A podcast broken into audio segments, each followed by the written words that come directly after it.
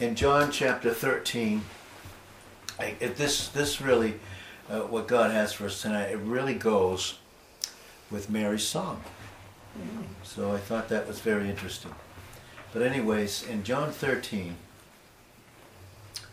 we look at verse uh, thirty-one. But before we do John thirteen, I want to read these verses. Okay, and then we can read those others. So in John, the first chapter, we see this. In verse fourteen, this is what it says. And the Word, and this is speaking of who Christ is, the Word was made flesh. And we've said before, he tabernacled. God who, God the Son, who always is and always was, was made flesh and dwelt among us. And we beheld his glory, the glory of the only begotten of the Father. And this, this is what he was. He was full of grace and truth. John bare, bare witness of him and cried, saying, This was he of whom I spoke. He that came after me is preferred, is preferred before me, for he was before me. And verse sixteen says this, And of his fullness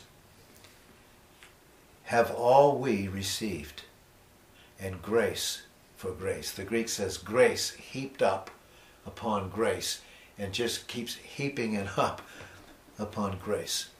And here's what it says in verse seventeen. For the law was given by Moses, but grace and truth came by Jesus Christ. So in John thirteen, John thirteen says this, in the thirty-first verse, Therefore, when he was gone out, and in this instance, he's been betrayed by Judas. In Psalm forty-one, verse nine, it says that my old familiar friend has lifted up or kicked up his heel against me. That's very interesting when we think about the promise that was given to Adam and Eve in Genesis, the third chapter. After they had fallen, there was a promise that was given to Jesus Christ. And that promise was that the seed of the woman would crush the head of the serpent, but that the serpent would bruise his heel. And of course, Judas, being uh, motivated and inhabited by Satan to go against Christ, would lift up his heel against him. Now that's the backdrop. And that's what uh, Christ knew. He knew him, uh, that he was the one that was going to do it. Yet he still covered him. But in the thirty-first verse it says this, Therefore, when he was gone out, Jesus said, Now is the Son of Man glorified. And God is glorified in him. Why would he say that right then?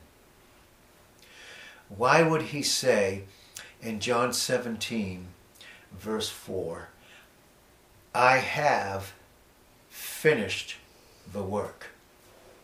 I have glorified God.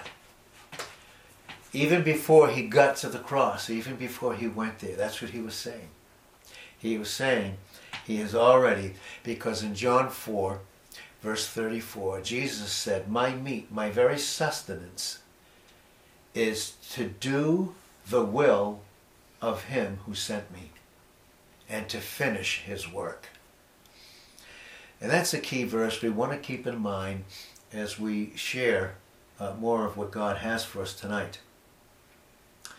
So verse thirty-two says, If God be glorified in him, if and he is and was, then God will also glorify him in himself, and will straightway glorify him.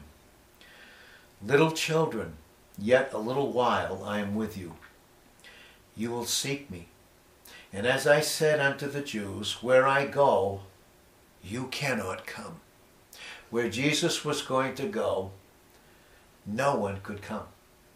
There wasn't anything that anyone could do about it. Not his disciples, not anybody, anyone in the whole Bible, not anyone here, not even Myron. He couldn't. None of us could.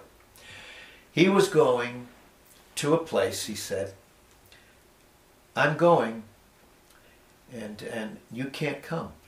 And I'm saying that to you right now. And then he said this, a new commandment I give unto you, that you love one another as I have loved you, that you also love one another. And by this all will know that you are my disciples. All will know that you literally think like me because of the life, my life, that I'm going to lay down and give to you. You will think like me, and you will receive my love for you. And in receiving my love for you, you will be able to love each other. Then Simon Peter, here he goes, he's, he's piping up again. Simon Peter said unto him, Lord, where are you going? Jesus answered him and said, where I'm going, you cannot follow me. You can't follow me. And of course, none of us could follow him there because he was going to the cross. You cannot follow me now. That's what he said to Peter. Because Peter was speaking in his own sufficiency. Peter was speaking in his own self-confidence. Paul said in Second Corinthians three five that our sufficiency is not of ourselves, but it's of God.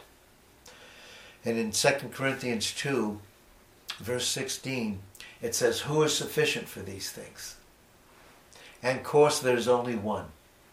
There is only one. And that was Jesus. That's why he was the only one that could go there. And no one, until he went there and would accomplish and finish the work of his Father, could any then thereafter follow him. Peter said unto him, Lord, why can't I follow you now? I want to follow you now. Does that sound like any of us? Lord, we want this, and we want it now. And all of us, with the greatest virtue about us, we are all very patient, aren't we? I'm sure we all are. Very, very patient. But Peter said, why can't I follow you now? Why can't I do something with you? That's what he was saying. Why can't I do something with you? And then he said this, I will lay down my life for your sake. What was really going on? Jesus Christ was going to go to the cross and lay down his life for Peter, so that then Peter, with that life that was given to him, could follow him. And that's what makes, obviously, a great leader. A great leader is a great follower of Jesus. A true servant, a true pastor, will always bring, bring Christ to the forefront, and he will, in that sense, disappear. And just Christ will be in their midst. So Jesus answered him, will you lay down your life for my sake? Truly, truly, I say unto you, the cock will not crow till you have denied me three times. You're going to deny me three times. But right away he said this, and this is what he says to us. Of course, can we do anything without him?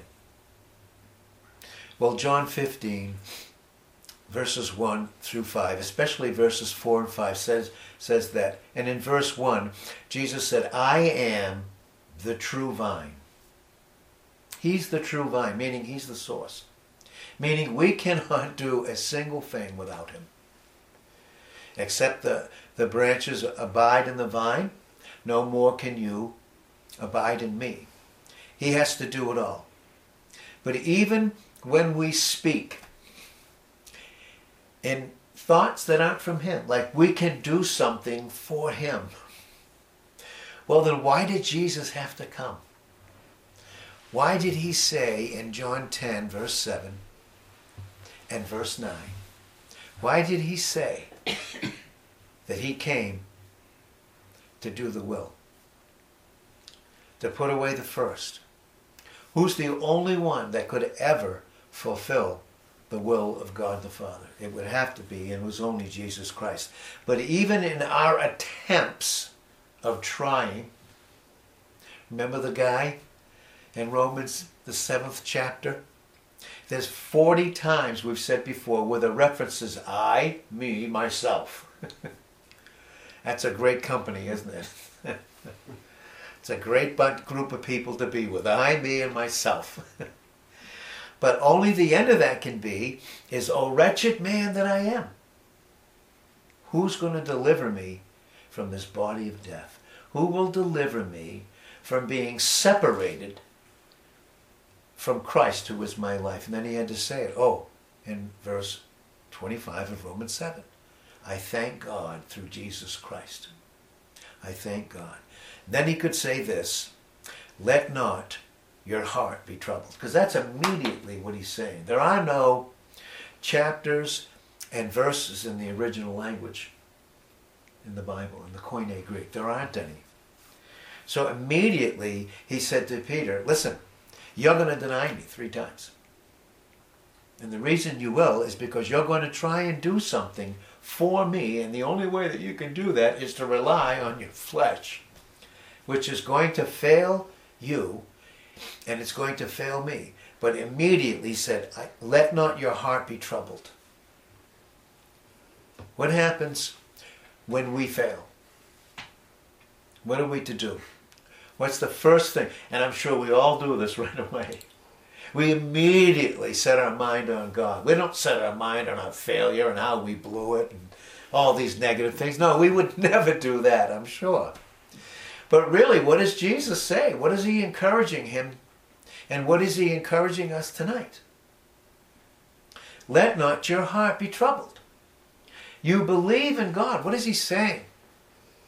Do you remember what he said to Peter? Not one time did he say to Peter, you know, when Peter was making all these boasts, all you hear is Jesus saying to him, really? You're going to lay your life down for me? In all these synoptic gospels, Matthew, Mark, Luke, and even in places in John we read that he's going to lay, but, you know, in other words, you think you're going to do something for me? You really think you're going to do something for me, and by doing it, you're going to add something to me. Well, not until Peter was absolutely at his worst, when he thought it was over for him. Do you remember what happened when Jesus, in Luke twenty-two, verse sixty-one, while, while he was being led away after Peter denied him the third time, and then he heard the little the little rooster go, and I, and I bet I bet you the rooster did it three times, to, to match his three denials, right? You should probably write that down. That is really deep. But as he was being led away, Christ was being led away, he made eye contact with Peter. He made eye con- contact with him. And that look was, in his love, let not your heart be troubled, Peter, because I'm going to the cross. And not only will I pay for all your failures and all your denials and all your sins, but I will also give you my life. And when you receive my life, then my life in you will follow me, because I will, I'm the true vine. And without me, Peter, you can do nothing, and we can do nothing without him.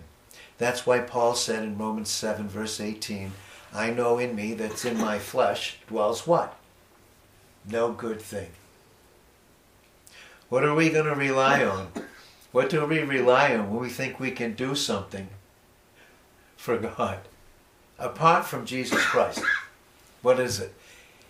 we rely on what? No good thing. Why is it no good? Because it's going to fall short and it's going to fail. But he said to Peter, and then you see in Matthew twenty-six verse seventy-five that Peter went out, that look from Jesus of love, no, without condemning him, that look, it says, after that look, then Peter went out, it says, and he wept bitterly. He wept bitterly. And then we look at the scene in John chapter twenty-one.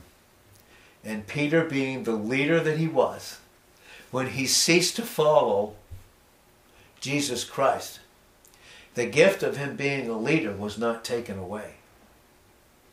But he just simply said to all the others in John twenty-one verse three, I'm going fishing. In other words, it's over for me. I denied him. I failed him. I didn't come through for him. How many of us have thought that way?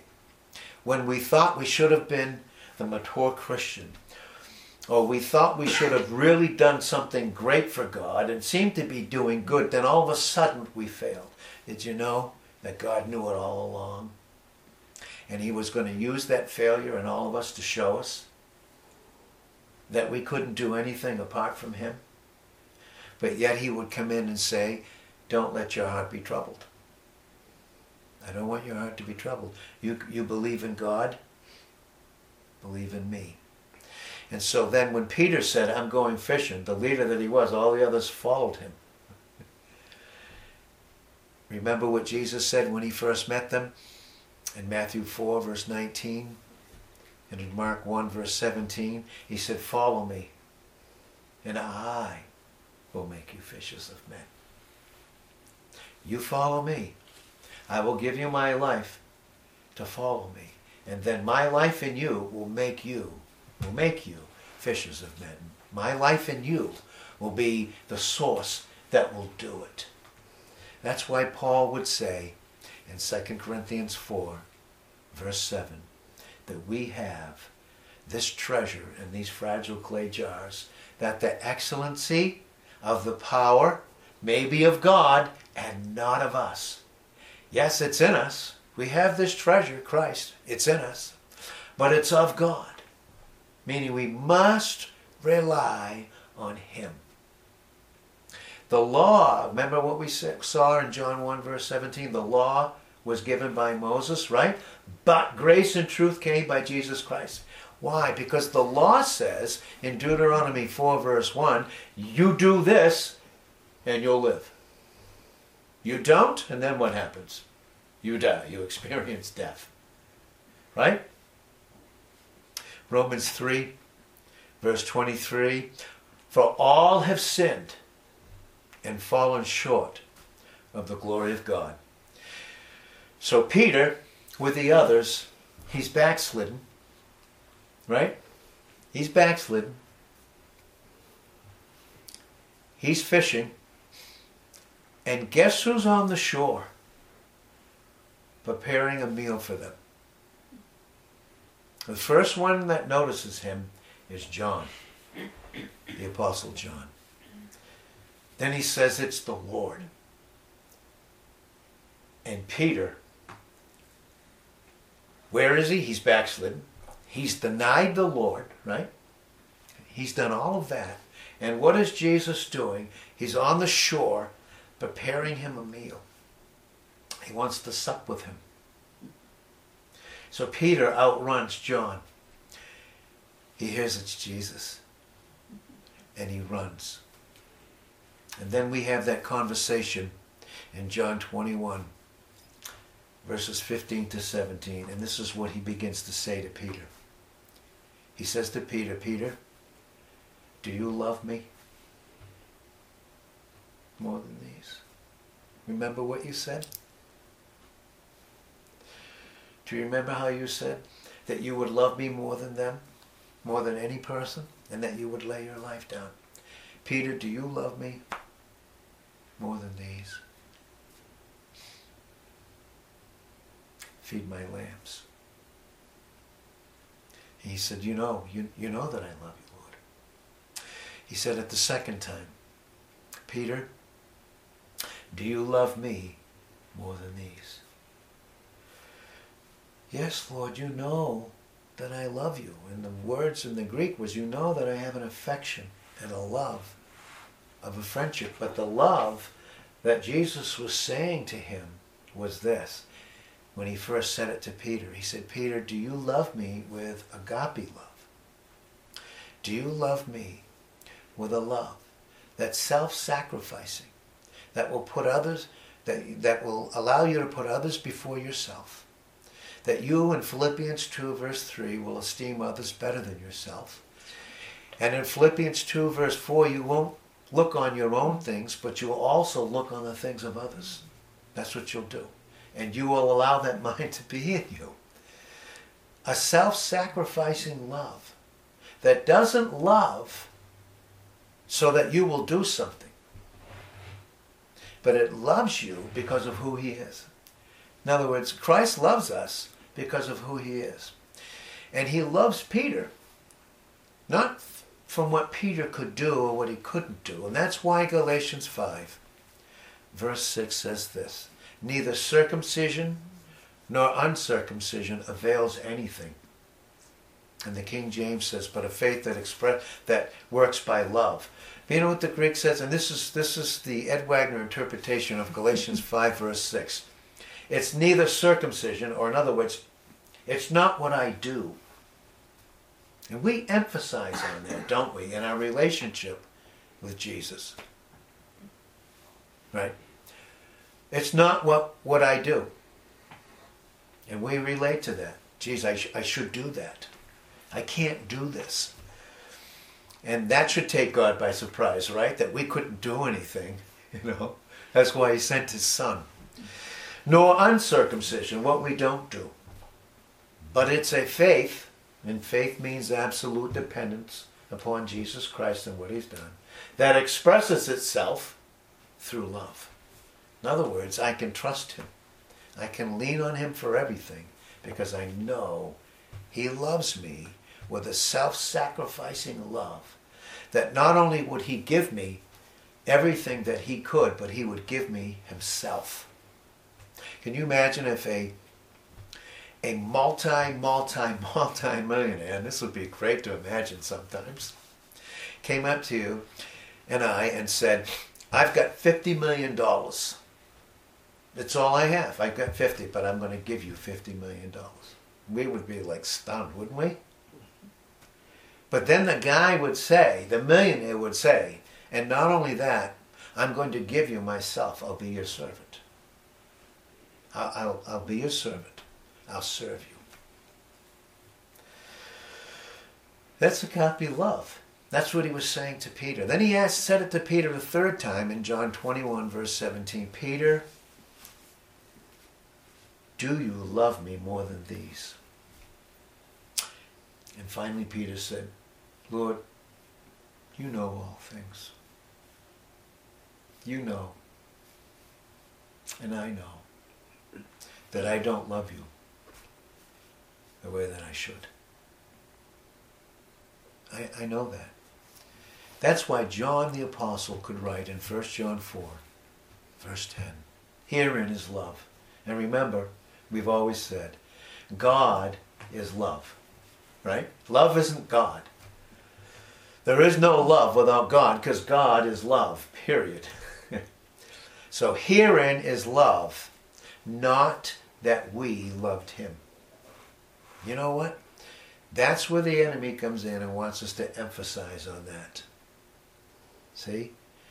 You wouldn't do that, or you would do this, if you loved him. But the emphasis is this in First John four ten.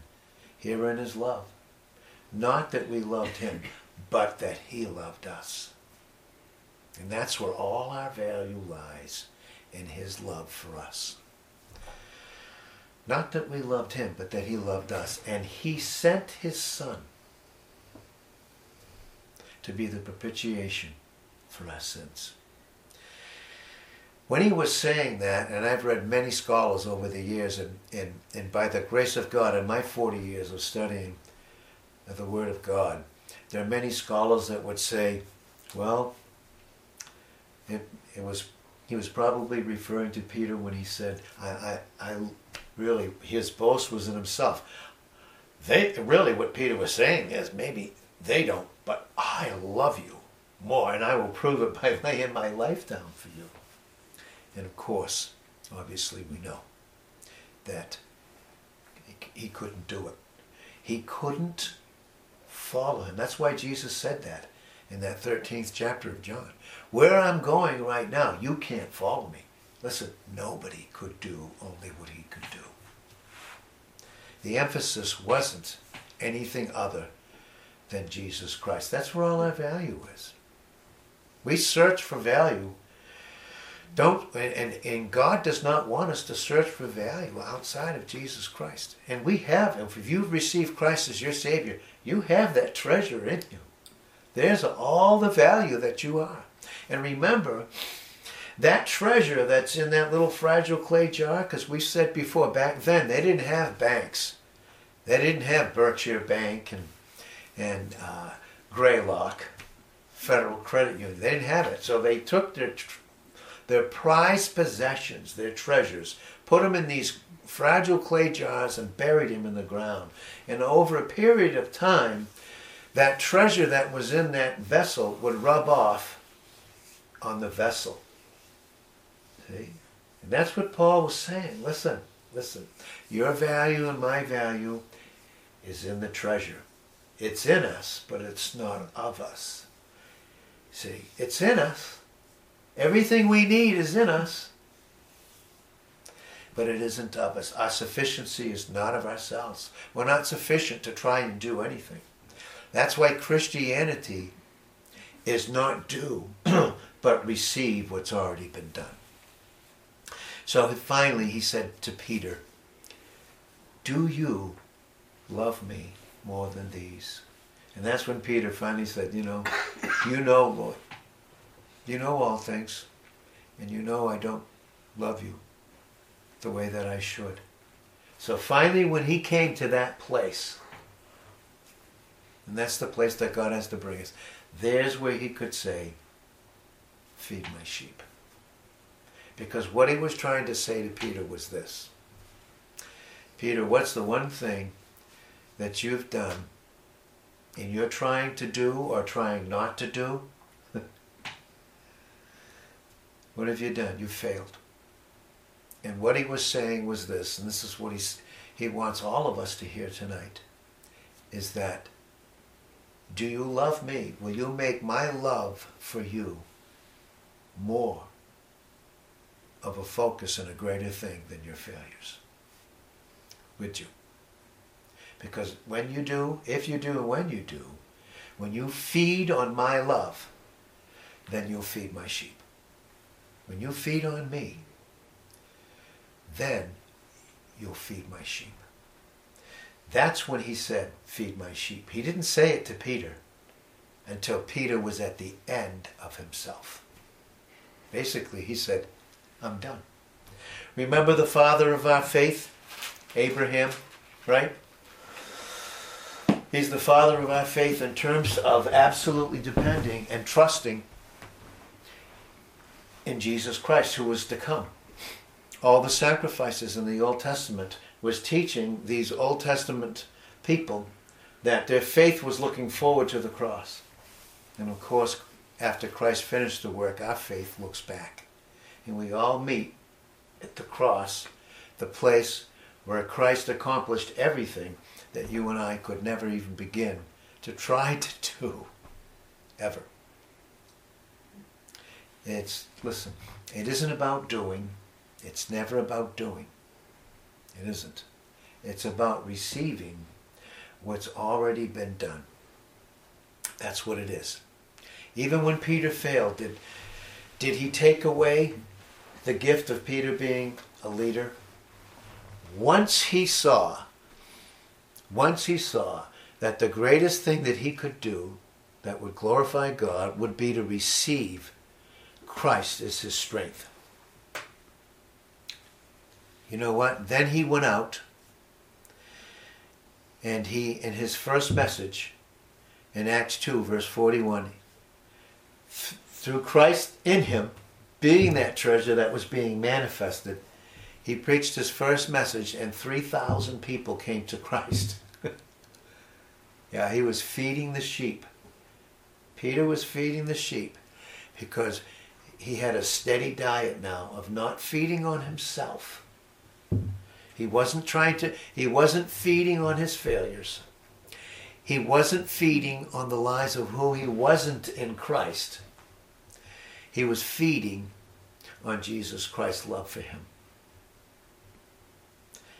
And then he could pour out, and three thousand souls would come. And then in Acts four four, he preached his second message, and five thousand souls came to Christ. Can you imagine? Two messages, and there's eight thousand people received Christ. Why? Because the power of the love and life of Christ was flowing through a weak vessel. We have this treasure. Everybody in this room has that treasure. If you've received Christ as your Savior, you have that treasure in your vessel. That the excellency of the power may be of God. You imagine we have all of God's power through Christ in us. Oh, but I can't do it. That's right. None of us can. None of us can do it. But who's done it? Who finished the work in John nineteen, verse thirty? Okay. When he finished the work, and here's where we can rest. Here's the glory.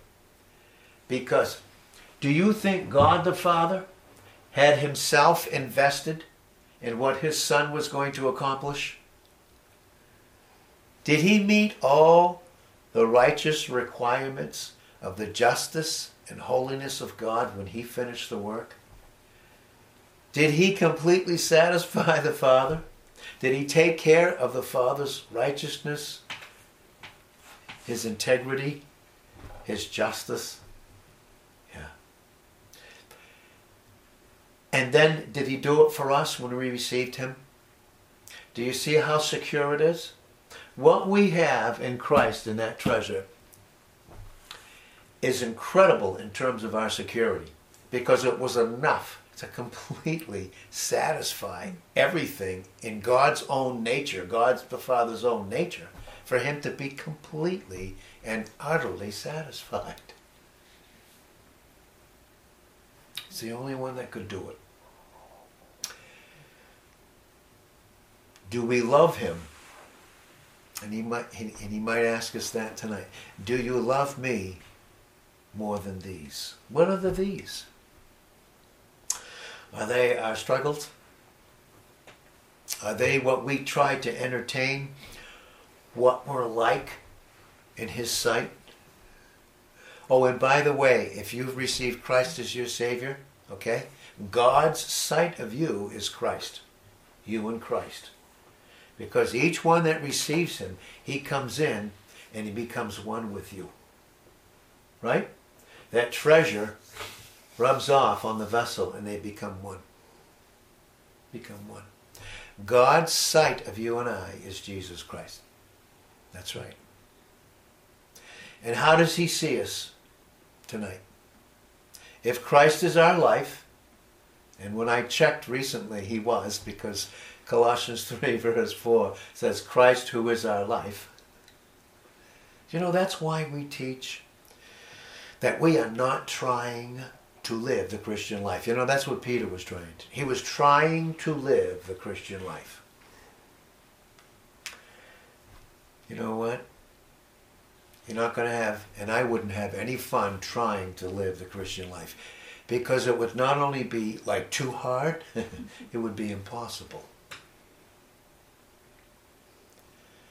That's why Christ went to the cross. And that's why in John fifteen, thirteen, and in First John three, sixteen, he laid his life down for us. Because when we receive him, we take up that life. And his life in us is the one that finished it. And by the way, he finished it for each one personally. Okay, so it's not hard to live the Christian life. It's impossible, because Christ is our life. I am not trying to live the Christian life. That's Romans seven. You see the guy there? All the things that I know that I should do, I don't do. I, do, I, I all I do is mess up. And what did he say? What did he say? When I would do good, in Romans seven verse twenty-one, what he said is, evil's present with me. Why? Because what we're trying to rely on outside of Christ and ourselves is what? It's something that's going to fall short. So who did for us before God what only he could do? That's Jesus Christ. That's why John the Baptist would cry out, "Behold the Lamb of God, which takes away the sin of the world." He said it in John one twenty-nine. He said it in John one verse thirty-six, "Behold the Lamb." That's why, finally, we're all going to be singing that song, those that are born again, those that have received Christ. We're all going to be a part of that heavenly chorus. In Revelation, the fifth chapter, we're going to be singing that song in the ninth verse, "Worthy is the Lamb." And then finally tonight, Hebrews twelve verse one says, "Wherefore, lay apart every what? Weight." Do you think, and some some of us think, and some of some of us have been taught, that there's certain things that we need to do for God,